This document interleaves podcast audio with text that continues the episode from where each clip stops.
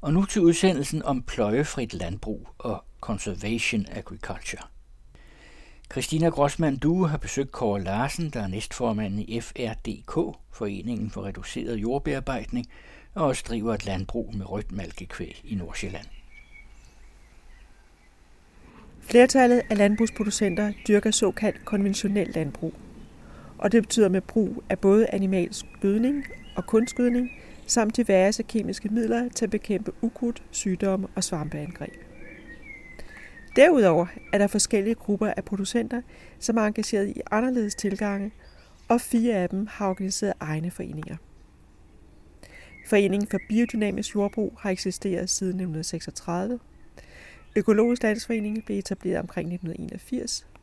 Foreningen for Reduceret Jordbearbejdning fik sin organisation i 1999 og foreningen Regenerativt Jordbrug er kommet til i 2020. I denne udsendelse sætter vi fokus på Foreningen for Reduceret Jordbearbejdning, FRDK, i en samtale med foreningens næstformand Kåre Larsen, der er mælkeproducent i Nordsjælland, mere præcist på Brunbjerg Gård i nærheden af landsbyen Firhøj. Jeg er medlem i første omgang af foreningen, fordi at jeg prøver at praktisere den dyrkningsform, som hedder Conservation Agriculture. Det er noget, jeg startede på for 12 år siden. Og i starten øh, startede jeg bare fordi jeg skulle spare noget tid, vi havde for travlt, og jeg fik en såmaskine, som jeg kunne se nok kunne springe den der pløjning over. Pludselig så gik det op for mig en dag, hvor jeg sad og prøvede at søge noget information, for at kunne lade være at gøre fejl, men gøre noget, der var rigtigt så opdagede jeg så, at der faktisk var en forening. Og den begyndte jeg så at, at læse så meget om, som jeg, som jeg kunne.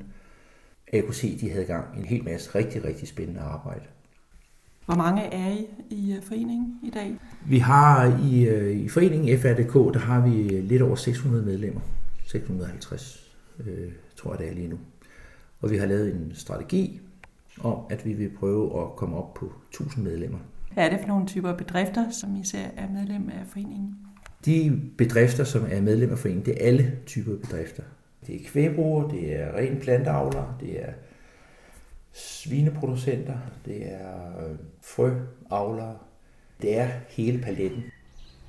Det idégrundlag, som ligger bag om Foreningen for Reduceret Jordbearbejdning, handler om at undgå at pløje og harve. Altså den praksis, man har i konventionel landbrug, når man bruger en plov til at gå ned i 10 eller 20 cm dybde og vende jorden forud for en mark tilsås, og bagefter bruger en harve, hvorefter at jorden rives og pløjefugerne udjævnes. Når vi taler om reduceret jordbearbejdning, handler det om at så direkte, om at holde jorden dækket af afgrøder hele året, og at undgå at så den samme afgrøde år efter år på samme stykke jord. De tre hovedteknikker er også kendt som Conservation Agriculture, der blev introduceret i 1930'ernes USA. En række af de teknikker, som bruges i Conservation Agriculture, for eksempel det at arbejde med mange forskellige afgrøder og skifte mellem afgrøderne, plus at bruge efterafgrøder og jord, der er tilplantet året rundt, bruges også i det økologiske landbrug. Men CA-dyrkningsformen har det til fælles med det konventionelle landbrug, at der må bruges kunstgødning og kemiske midler til takling af insekter og ikke mindst ukrudt. Den økologiske landbrugsproduktion er lidt svær i det pløjefri system, fordi at man har brug for at, at bryde det, vi kalder den grønne bro. Øh, og der bruger vi jo øh, Roundup sådan mest almindeligt. Det kan du ikke som økolog. Så kan du enten have rigtig meget, så er ideen gået af eller også så kan du pløje, og så øh, kan du stadigvæk arbejde med nogle af de øvrige søjler, som dyrkningsprincippet står på. Men det er lige præcis ploven, vi ikke er så glade for, for den laver enorm skade på jorden. Hvad er den grønne bro for noget? Den grønne bro, det er øh, den overvintring af ukrudtsarter, som du har fra det ene år til det andet. Man kan sige, hvis jeg har haft en hvedemark i år for eksempel, så har jeg mange gange majs det efterfølgende år. Den er en vorsået afgrøde. Så snart jeg har min hvede høst væk, så kører jeg ud, og så sår jeg en efterafgrøde på min mark. Og det er en af de absolut vigtigste forudsætninger for at kunne lave et pløjefrit landbrug, det er, at du tager dine efterafgrøder seriøst. Og det er ikke bare hvad som helst, vi så. Vi går faktisk meget op i, hvad det er for en, en frøblanding, vi så. Der er rigtig meget at vælge imellem, og det er noget, vi, vi tager seriøst. Nogle af de efterafgrøder, som jeg så har sået, de vil udvintre på grund af frosten. Så de er ikke noget problem det efterfølgende år. Nogle af dem, hvis vi ikke har ret meget øh, vinter, så vil de overvintre og stå og være levende til den nye etableringssæson, altså til foråret. Og der kan være en del ukrudt, øh, typisk ukrudtsgræsser, som kan stå ned imellem øh, efterafgrøden og være med os. Og når jeg så med min såmaskine kører ud og så min afgrøde om foråret, jeg har en såmaskine, du kan stort set ikke se, at jeg har været på marken med den. Den løfter sådan lige sådan en lille jordfli, og så blæser jeg min gødning, mit frø ned under det, og så falder den der jordflap ned på plads igen, og bliver lige trykket let på plads. Så du kan se, at der har kørt noget og lavet spor. Men det er kørespor, det er ikke arbejdsspor i marken. Du kan, du kan ikke se på jorden, at jeg har været der. Det vil sige, at alt det ukrudt og de efterafgrøder, der har overlevet, de står med et kæmpe forspring i forhold til de frø, jeg lige har lagt ned i jorden. Og det kan jeg ikke rigtig have. Så bliver min afgrøde i hvert fald udkonkurreret. Så derfor så bryder jeg den grønne bro ved at bruge Roundup, hvor økologen og mange af de andre konventionelle, de bryder den grønne bro ved at vende den ned med en plov, sådan så de får rent sort jord på overfladen. Men lige præcis funktionen med at vende alt det, der lige har indrettet sig til at leve op på jordfladen, hvor det, der, hvor det har det rigtig godt, vende det ned i 20 cm dybde. Det er jo ikke smart for de organismer, der har, har gjort det der.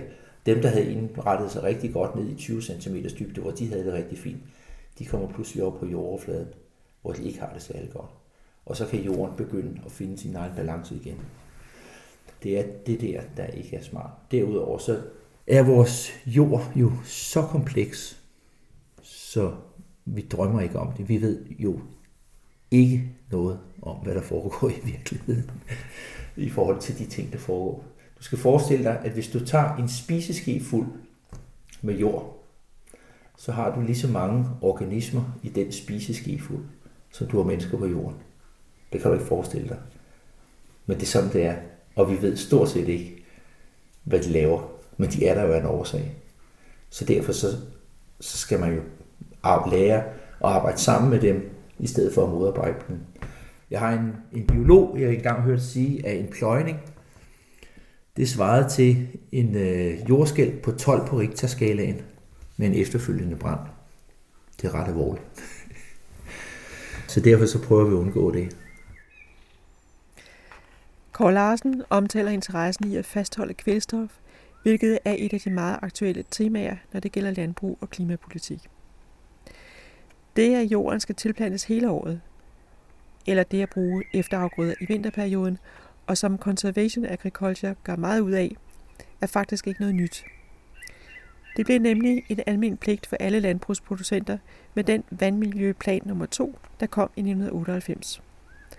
Og baggrunden var at bremse op for udvaskningen af kvælstof til vandressourcerne, hvilket var og fortsat er et stort problem. Vi, vi er her på øh, Brunbjerg Gård, som er en gård, der ligger i Nordsjælland. Hvor mange hektar er der? Vi driver øh, godt 300 hektar konventionelt. Og så har vi lige for tiden 100 hektar, som vi driver økologisk ved siden af, noget der er lejet af Naturstyrelsen. Men den primære produktion på gården, det er faktisk mælkeproduktionen. Det er der, at de fleste arbejdstimer bliver lagt. Og en stor del af arealet, øh, de 300 hektar, de bliver brugt til at lave foder til køerne og afgræsningsarealer til køerne. Og så er der godt en tredjedel af arealet, der er salgsområder på. Brunbjerggård reflekterer den udvikling, som dansk landbrug har gennemløbet fra midten af 1900-tallet. Kåre Larsen er tredje generation på gården. Hans farfar startede på 30 tønder land, eller ca. 17 hektar, med seks køer og fire grisesøer. Frem til 1961 udvidede han til 40 tønder land, fik 18 køer og 10 søer. Kåres forældre overtog i 1961, og som Kåre siger, så var far kvægmand, og grisene blev droppet i 1975 til fordel for 39 køer. Kåre selv og hans kone Dorte overtog i 1991, og der var gården på 24 hektar med 39 køer. Der blev så indkøbt ekstra jord, og gården fik et tillæggende på 32 hektar og 52 køer. I årene 1997 til 2000 blev der udvidet med køb af jord til 70 hektar, og Kåre og Dorte byggede stald til 180 køer. I dag driver Brunbjerg Gård ca. 300 hektar, men de 230 hektar er forpagtet, og markerne ligger rundt omkring i landskabet. Den korte version af vores sædskifte, det er, at vi fokuserer primært på at øh, få mad til vores køer. Og det vil sige, at det er en masse græs og kløver øh, blandet sammen. Og så er det majs, som bliver høstet, øh, hvor hele planten bliver høstet til majsintillage.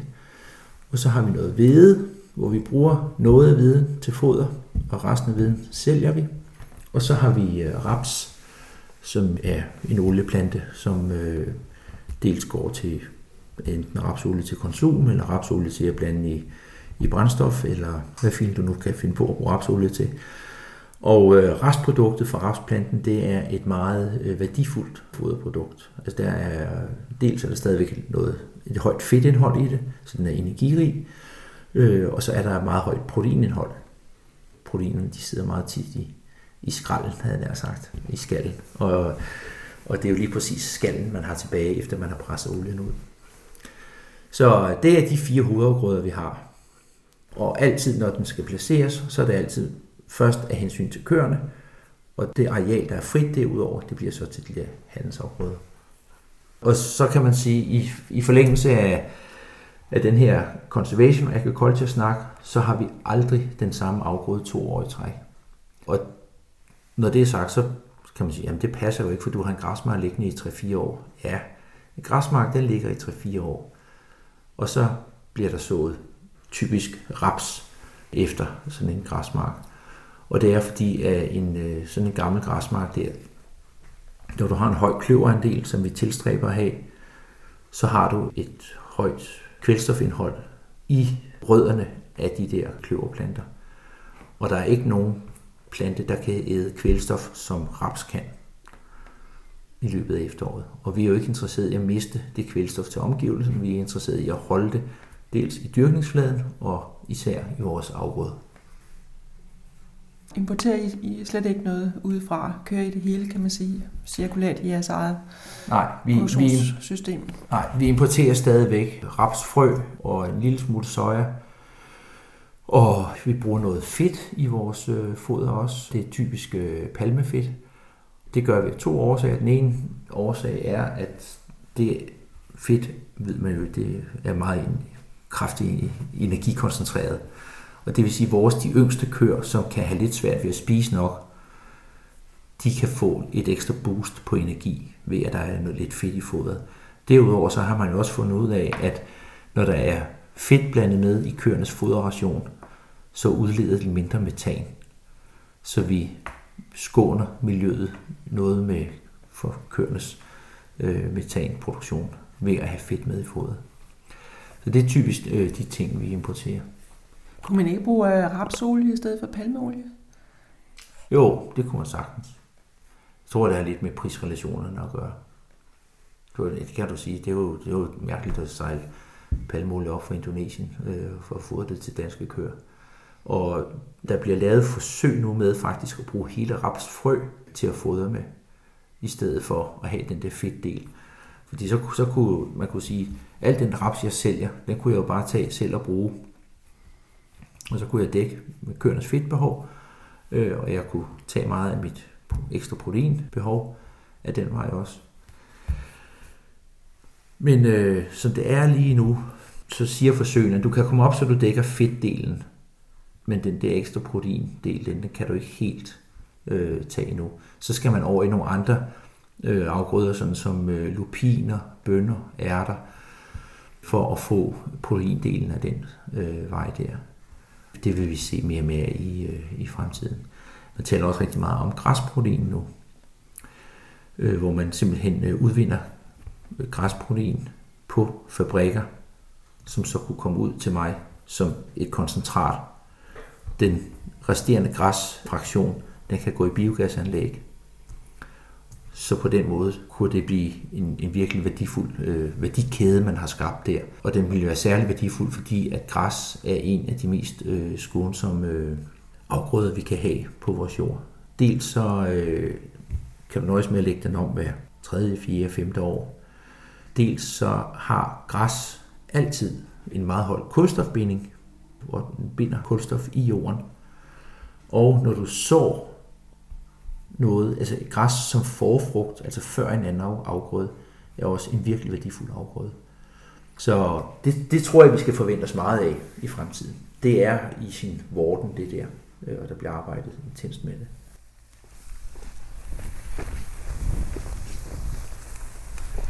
Nu er vi gået ind i, i en, en vedmark her, og øh, det der er lige at sige om den vedmark her, den er sået efter majs sidste år. Så det var færdigt med at høste majs, så, så såede vi det her øh, ved med det samme. Det ved, der er sået, det er en sortsblanding. Og det vil sige, at der er tre forskellige hvedesorter, som er blevet blandet og sået i samtidig. Og hvor siger man, hvorfor gør man nu det? Og det har noget at gøre med, at øh, der er altid en masse svampesygdomme, som kan angribe veden. Og der har hvedesorterne har forskellig resistens øh, gen over for øh, de der forskellige svampesygdomme. Og i og med, at vi kombinerer det her, hvis der så er en svamp, der angriber den ene sort, men sorten, der står lige ved siden af, så er resistent over for den svamp. Så kan det godt være, at den ene vedsort, den bliver lidt syg og bliver trykket lidt, men det giver jo så lidt ekstra plads til den ved siden af. Så på den måde, der prøver man ligesom at sprede risikoen øh, i sin mark. Ellers er måden at takle sådan noget på ved, at man siger, jamen, så kører vi ud og med ekstra øh, fungicider og, og beskytter det der. Men det vil vi helst altså naturligt prøve at bruge så lidt af som overhovedet muligt. Nå, det vi egentlig er gået ud i vedmarken for, det er for at se, hvad det er, at det her conservation agriculture, det kan i en mark. Lige nu står vi øh, i ved, der er 60-70 cm høj, så vi kan næsten slet ikke se den jord, som viden den står i. Men jeg har taget en grev med, og så prøver vi at skille vedplanterne lidt ad.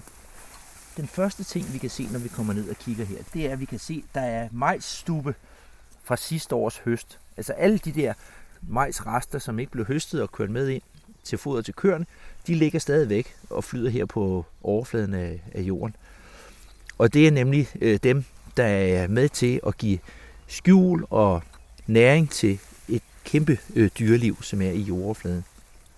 Det vi så også kan se, det er at have fyldt med regnorme eskrementer. Øh, og det er sådan nogle ligesom øh, små øh, jordklumper, kugler, der ligger. Men når man tager dem op, så kan man godt se, at alt det her jord her, det har været igennem en regnorm. Det er sådan noget, jeg bliver glad for at se, øh, fordi så ved jeg, at så er der altså liv i min jord. Der foregår rigtig meget nede i jorden. Og den her jord, eller den her mark, vi står på lige her, hvordan vil du beskrive den? Ja, her der står vi i noget ikke specielt god jord. Der er vi i noget JB4, øh, som er sådan lidt, lidt let jord. Noget jord, der normalt hurtigt vil bære præg af, af tørke og, og sådan noget. Men i virkeligheden så står her en, øh, en rigtig, rigtig fin afgrøde her. Og hvis man kan se på aksene på, på veden, vi står lige i den periode her, hvor veden den blomstrer. Det er sådan nogle små hvide Øh, fnuller, eller hvad man skal sige. Det er hvedeblomster, dem der. Så det er en periode i vedens liv, hvor at den er meget modtagelig over for det, der hedder axfusarium. Altså det er en, en svamp, som kan ødelægge akset, gå i akset og ødelægge akset så afhænger lidt af, om man har lidt medvind i vejret eller sådan noget. Altså lidt, lidt øh, fugtig, varm luft på det her tidspunkt kan godt give problemer. Og ellers så laver man mange gange det, man kalder en aksbeskyttelse, hvor man simpelthen kører med et øh, fungicid øh, lige i den her periode, hvor den blomster, for at beskytte akset mod, øh, mod den svamp. Og den svamp, den går simpelthen ind og, og gør akset goldt. Altså der bliver ikke kerner, hvis den kommer. Det vi lige vil, vil prøve her, det var at tage et spadestik i jorden. så vi kan se noget af det, som conservation agriculture, det gør ved, ved jord. Nu ved jeg ikke, om der er, er regnorm med op, når det er så forholdsvis tørt, som det er. Men det vi kan se, det er, at jorden er fuldstændig gennemtrålet af rødderne.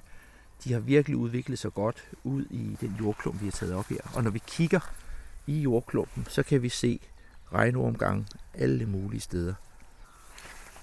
Nu skal den her hvedemark selvfølgelig stå her, indtil den skal høstes, som vil ske en gang i august. Ja.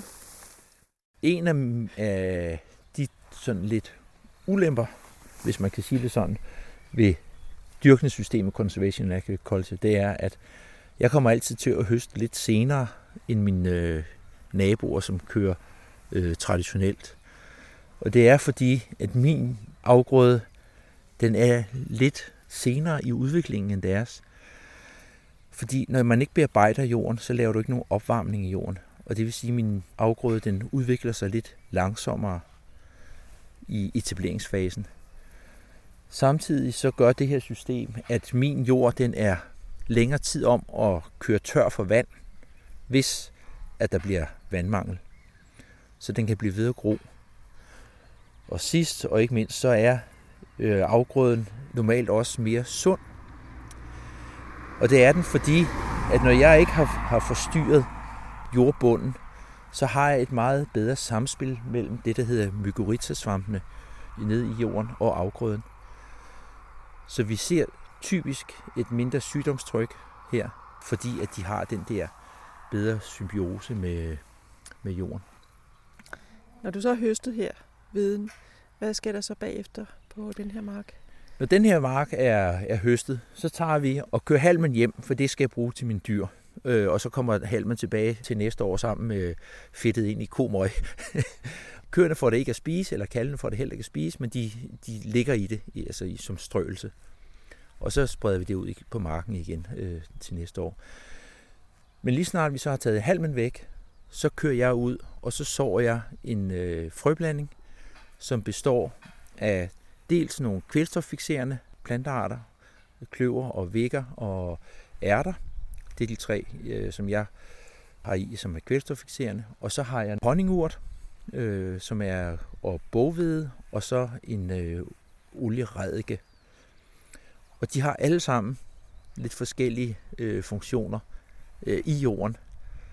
Og det er så nogen, som jeg efterspørger på, på den mark her. Til næste år, der skal der være majs på den mark her. En majsplante, den kan godt lide noget meget øh, sådan let, øh, porøs og varm jord.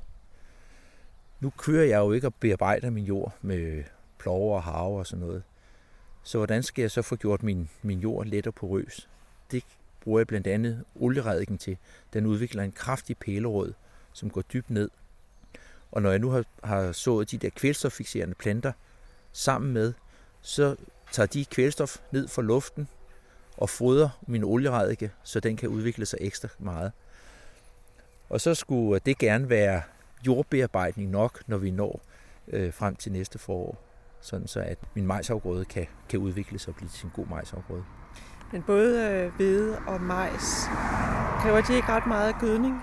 Ja, især veden, kan man sige. Det er sjovt nok, selvom majsplanten er så mange gange større, så øh, er den ikke nær så, så gødningskrævende, som, øh, som hvedeplanten er. Og det, jeg, jeg gør ved at så de her kvælstoffixerende planter i efteråret, det er, at jeg får opsamlet fra luften helt op til 50-60 kilo kvælstof per hektar. Det er faktisk en tredjedel af kvælstofbehovet, jeg har i min afgrøde. Og så har jeg jo så selv øh, køernes gødning, øh, som kommer herud. Det udgør yderligere en tredjedel, måske faktisk 50 procent oveni. Og så har jeg kun lige de sidste 30-40 procent, jeg skal give øh, som handelsgødning. Og den handelsgødning, vi, vi bruger her, det er noget, vi kalder startgødning, som er en kvælstof- og fosforgødning, som bliver placeret lige op af majsfrøet. Er du med i nogle øh, eksperimenter eller projekter i foreningens regi, hvor I øh, forsøger jer med øh, andre afgrøder eller forskellige andre teknikker og sådan noget, udvikler på de her principper for pløjefri dyrkning? Ja, Ja, det er jeg på den måde, at jeg har været lidt... Jeg har bokset lidt med min majsafgrøder. Fordi øh, en majsplante kan bare godt lide, at jorden bliver løsnet i 20-25 cm dybde og gennemarbejdet rigtig godt, så den bliver rigtig varm. Og så placerer man så det der frø, som egentlig hører til under helt andre breddegrader end vores. Og så kommer det i gang. Og i og med, at jeg ikke bearbejder min jord, så er min jord jo for kold om foråret. Og det er ikke optimalt for den majsplante. Øh, så der har jeg prøvet øh, lidt forskellige ting, sådan mest på egen basis. Og noget er gået godt, og noget er gået rigtig galt. En af de ting, jeg har prøvet Øh, faktisk i de sidste to år, og nok i år må konstatere, at det kan jeg ikke få til at lykkes, det er at prøve at så stangbønder, klatrebønder, sammen med min majs. En bønne, det er en meget, meget proteinrig plante, og en majs er en meget proteinfattig plante. Og hvis jeg så kunne kombinere de to ting, at lade majsen bære bønneplanten op, og den bønneplante, den bliver altså bare ved med at gro og gro.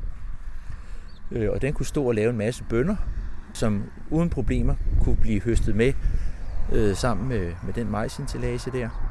Og så kunne jeg hæve proteinen, det totale proteinindhold i min, noget af mit hovedfoder. Men jeg må indrømme, at jeg har et kæmpe problem med roer og kraver. De æder det simpelthen for mig.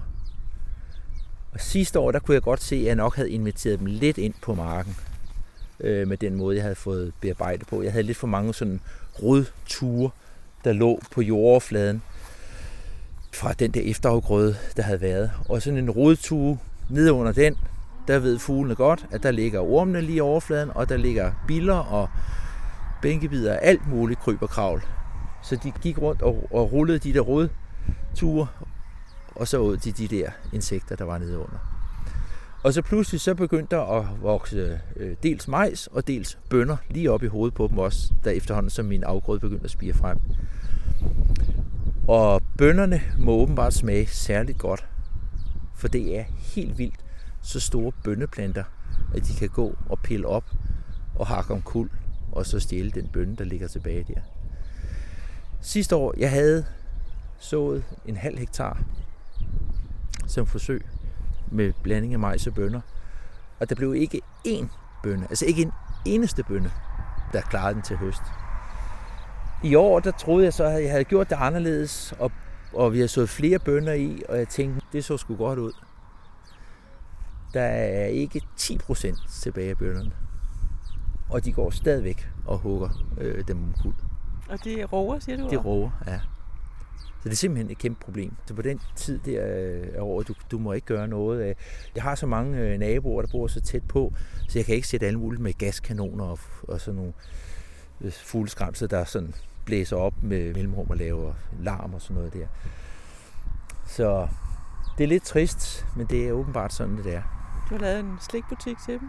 Ja, jeg har simpelthen lavet en slikbutik, og det er en dyr slikbutik, skal jeg lige hilse at sige. Sidste år, der, øh, der mistede vi faktisk 15 procent af vores majshøst på grund af krav og råger. Det er ret meget. Det kostede os over 100.000, det, det tab, som de gav os.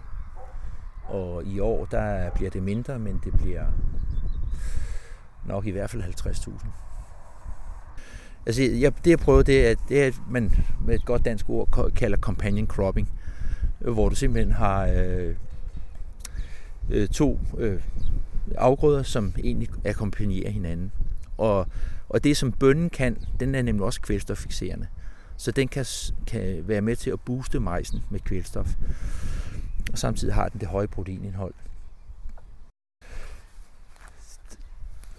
Jeg, jeg ved ikke, hvordan hele den her proteinverden og, og ting og sager kommer til at se ud i fremtiden, men, men jeg kunne måske godt forestille mig, at, at vi i virkeligheden ville reducere vores majsareal en lille smule, selvom det er et super godt foder til køer. Og det, det er meget nemt at have med at gøre. Og så at græsarealet bliver øget lidt, så vi så får proteindelen af den maj, og at vi så bruger, øh, i stedet for stivelse for majsen, bruger lidt mere øh, hvede som stivelse. Fordi den er, den er nemmere at håndtere. Ikke?